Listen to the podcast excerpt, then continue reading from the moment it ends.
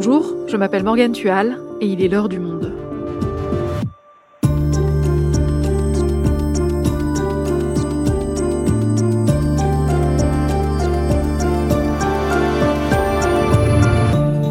Aujourd'hui, savez-vous que la cocaïne, bien avant d'être illégale, était considérée comme un produit miracle?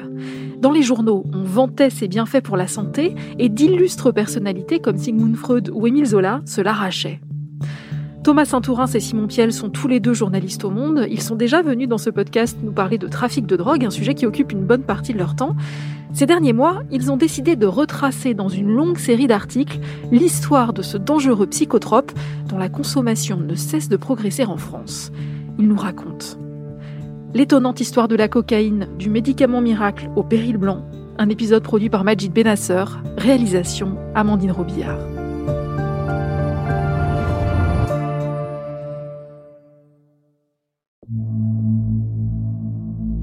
Si je vous parle de cocaïne aujourd'hui, il y a de fortes chances que cela vous évoque ce genre de choses. La saisie de plus d'une tonne de cocaïne sur le port de Rouen, la cargaison d'une valeur de plus de 85 millions d'euros a été découverte jeudi dernier dans un conteneur en provenance d'Amérique du Sud. Ou bien ça. C'est une poudre blanche aux conséquences dévastatrices pour la santé. La consommation de cocaïne est en forte hausse ces dernières années. À Lyon, un service d'addictologie est dédié aux consommateurs de cette drogue. Stop Coke a été créé il y a trois ans à l'hôpital de la Croix-Rousse. Cette unité voit le nombre de cocaïnomanes doubler chaque année. Quand on pense à la cocaïne, on pense au crime organisé, aux énormes trafics internationaux de poudre et bien sûr au danger que représente cette drogue pour ses consommateurs. Mais il n'en a pas toujours été ainsi. À la fin du 19e siècle, la cocaïne était encensée, et ce, jusque dans la presse. Prenez le Figaro par exemple. Dans son édition du 25 janvier 1892, le journal célèbre les vertus de la feuille de coca péruvienne et se désole même de ne pas en avoir parlé plus tôt. Ce fétichisme se justifie sans peine quand on songe au caractère presque surnaturel de cette manne précieuse qui engourdit la faim sans paralyser l'appétit, émousse la soif, suspend la lassitude et en retarde ou en neutralise les déprimantes conséquences. Elle exalte au plus haut point l'activité musculaire et nerveuse, guérit l'asthme, les ulcères et la colique, décuple les forces et l'endurance et engendre une ivresse peuplée de rêves paradisiaques. Alors quelle est l'histoire de la cocaïne? Comment cette feuille de coca mâchée par les montagnards des Andes est-elle devenue cette poudre illicite bling bling qui enrichit les pires trafiquants?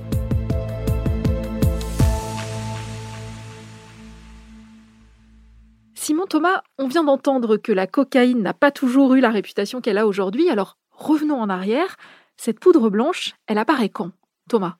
Jusqu'à la fin du 19e siècle, la géographie de la coca est limitée aux pays andins, donc en Amérique du Sud. Et jusque-là, elle arrive en Europe sous forme de légende, en fait, racontée par les aventuriers, les explorateurs ou les biologistes qui reviennent euh, d'expéditions.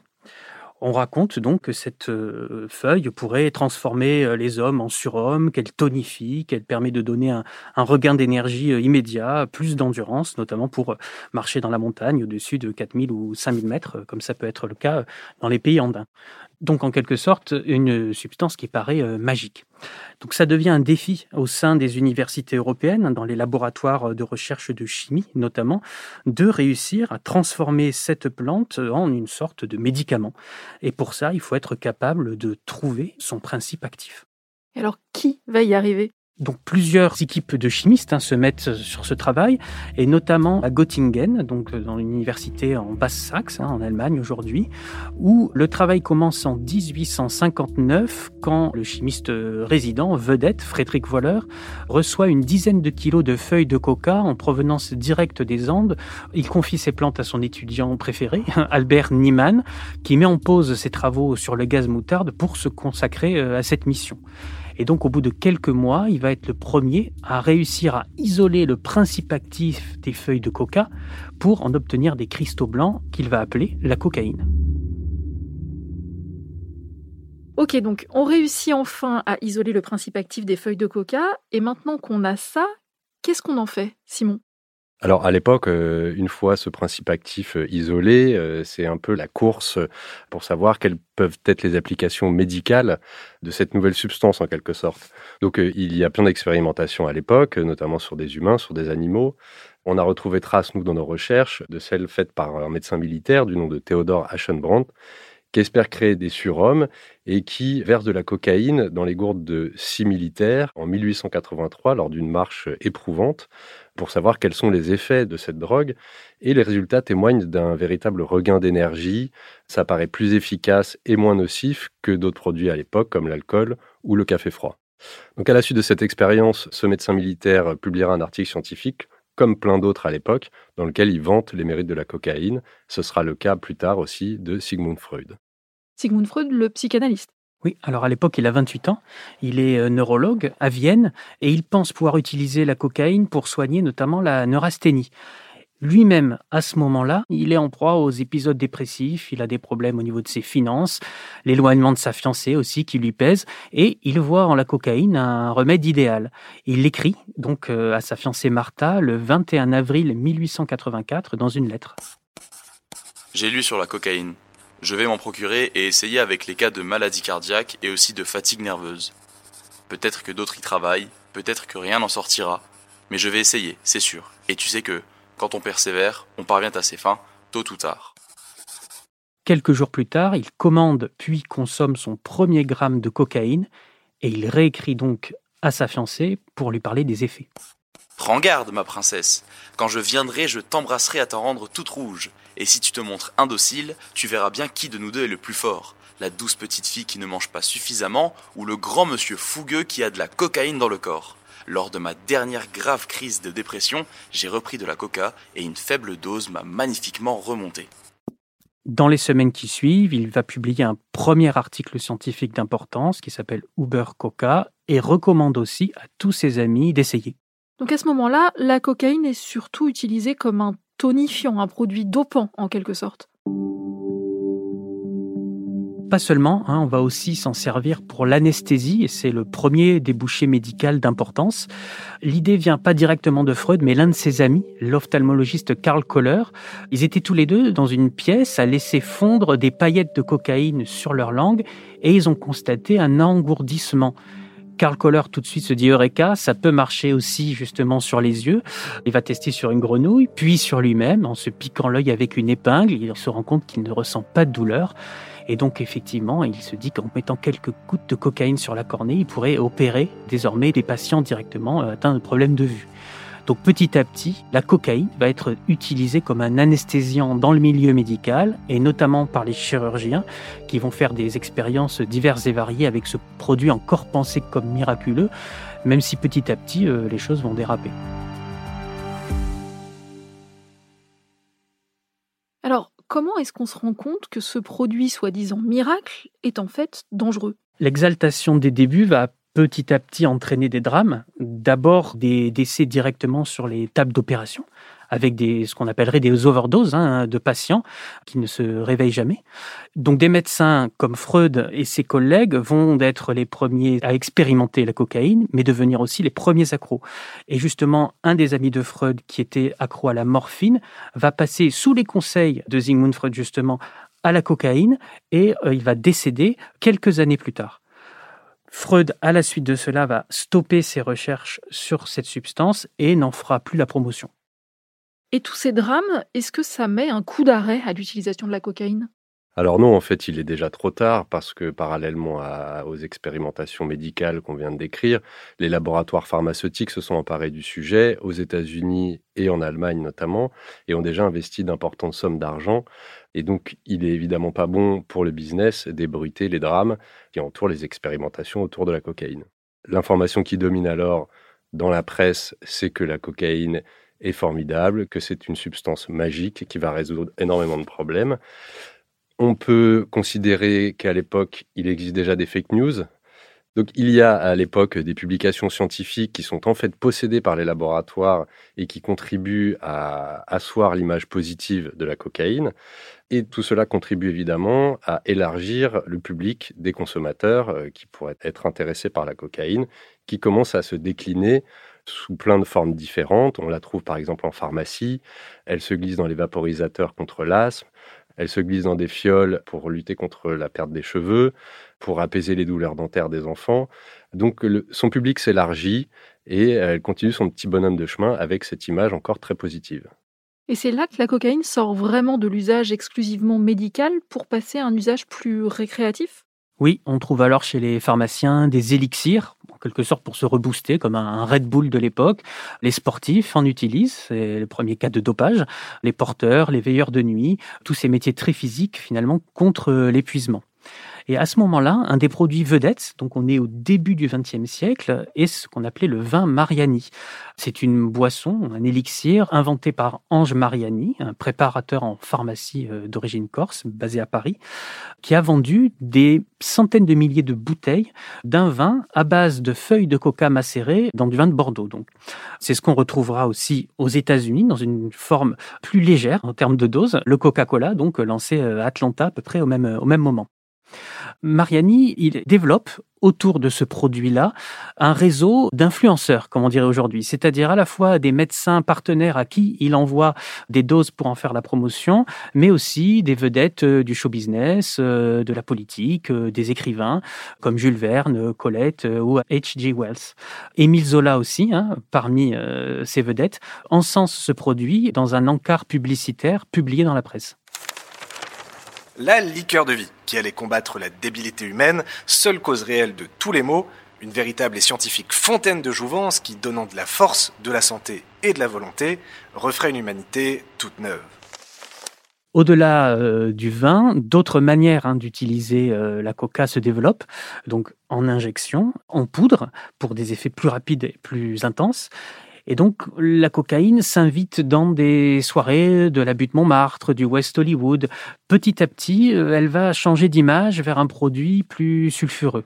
Ah, finalement, les effets nocifs de la cocaïne vont finir par se faire connaître.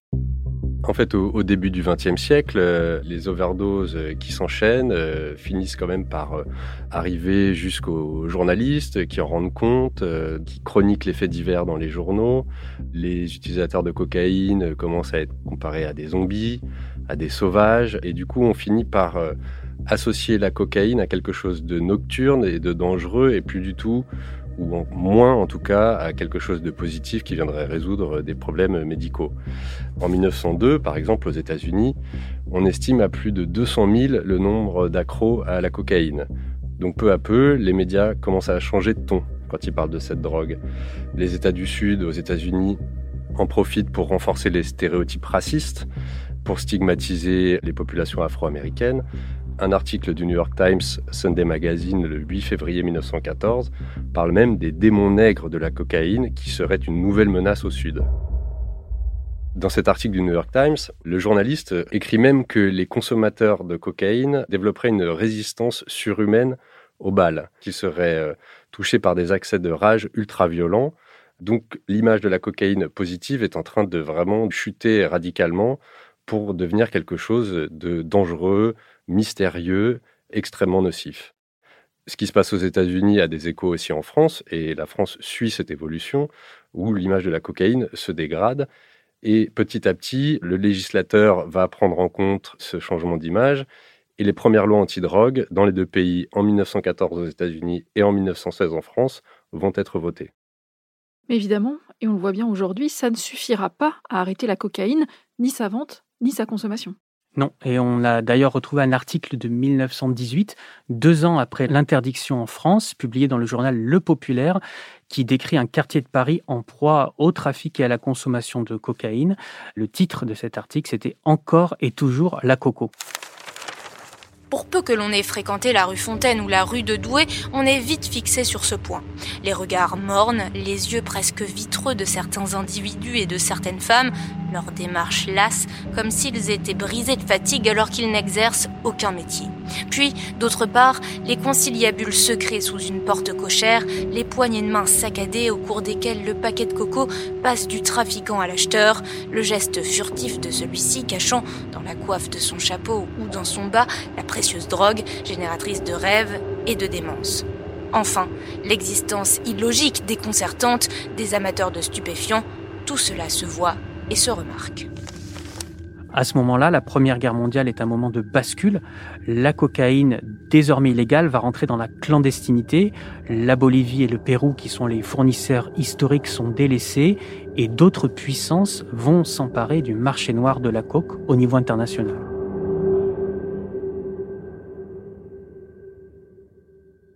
Tu dis que des grandes puissances vont s'emparer du marché noir. De quel pays s'agit-il? La cocaïne va basculer vers l'Asie, vers le continent asiatique, d'abord euh, au travers des Pays-Bas, qui ont des colonies, donc euh, l'Indonésie actuelle, l'île de Java notamment, et ensuite le Japon, qui va faire de la cocaïne cultivée notamment sur l'île de Taïwan, qui lui appartient, un outil d'influence et de richesse. Dans les années 1920, Taïwan produisait du sucre, mais euh, en manque de clients, il faut trouver des nouvelles façons de tirer de la richesse de ce territoire-là. Et le Japon va imposer petit à petit la production de coca à la place, et cette cocaïne asiatique pousse mieux et encore plus puissante que celle andine.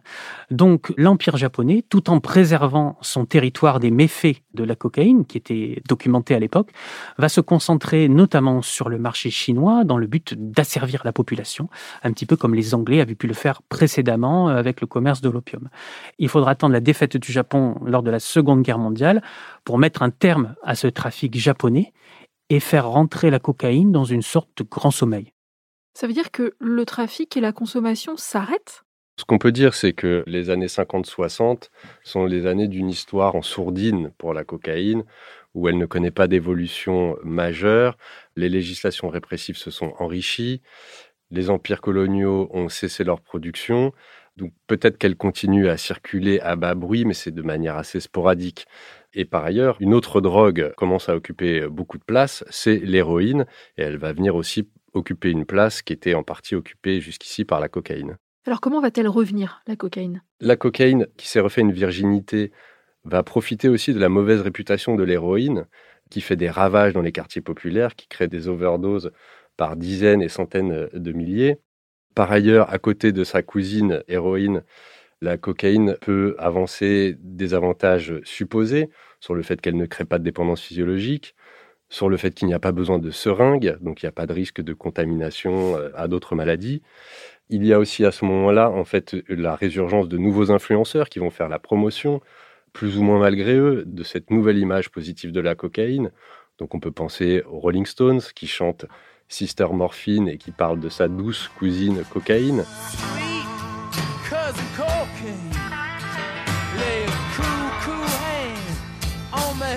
Tout ça participe de renforcer une nouvelle image positive de drogue du plaisir, de drogue de la performance, de drogue aussi d'un certain entre-soi.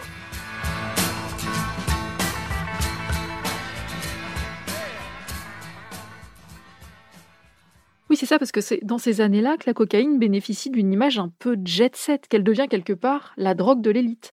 Elle devient la drogue de l'élite, au début d'abord parce qu'elle n'est pas bon marché par rapport euh, à l'héroïne, ensuite parce que les personnes qui la consomment font partie d'une certaine élite culturelle, médiatique, intellectuelle. Les médias comme le New York Times la qualifient dès 1971 de drogue champagne. Et ils résument, en fait, par cette expression, la position qu'elle occupe dans la société et dans l'esprit des gens. Donc les people, qu'ils soient issus du milieu culturel, médiatique ou intellectuel, n'hésitent pas, par exemple, à en parler publiquement. C'est le cas de l'écrivaine Françoise Sagan, qui sera inculpée pour détention de stupéfiants en 1988 et qui reconnaissait publiquement consommer de la cocaïne en s'interrogeant sur le problème que ça pouvait poser aux uns et aux autres.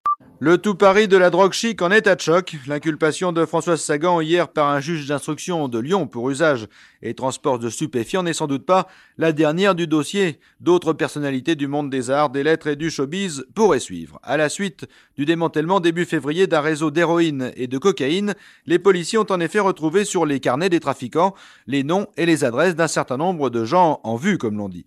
Françoise Sagan a bien jugé son inculpation hallucinante, même si elle a été laissée en liberté bien sûr, mais elle a reconnu qu'il lui était arrivé de prendre un peu de cocaïne, comme pas mal de gens, dit-elle. Et il est vrai, Jean-Marc Stricker, que la coke, la drogue chic, est à la mode depuis longtemps dans certains cercles du tout Paris qui se pensent et qui s'agitent. Alors si cette archive radiophonique semble un petit peu datée dans la façon de parler de la cocaïne, les ravages de cette substance sont toujours important aujourd'hui et même beaucoup plus, puisqu'on estime aujourd'hui que 600 000 personnes consomment de la cocaïne en France, un chiffre en constante augmentation. On est donc bien loin du produit rare et miraculeux d'il y a 150 ans. Aujourd'hui, la cocaïne est un produit de masse aux conséquences sanitaires gravissimes. Merci Thomas, merci Simon. Merci, merci.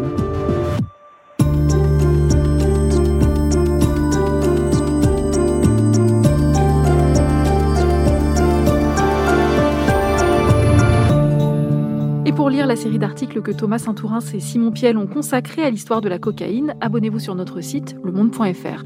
Vous trouverez cette série sous le titre Le roman de la coke. C'est la fin de l'heure du monde, le podcast quotidien d'actualité proposé par le journal Le Monde et Spotify. Pour ne rater aucun épisode, vous pouvez vous abonner gratuitement au podcast sur Spotify ou nous retrouver chaque jour sur le site et l'application lemonde.fr. Si vous avez des remarques, des suggestions, des critiques, n'hésitez pas à nous envoyer un email à l'heure du monde L'heure du monde est publiée tous les matins du lundi au vendredi. On se retrouve donc très vite. À bientôt!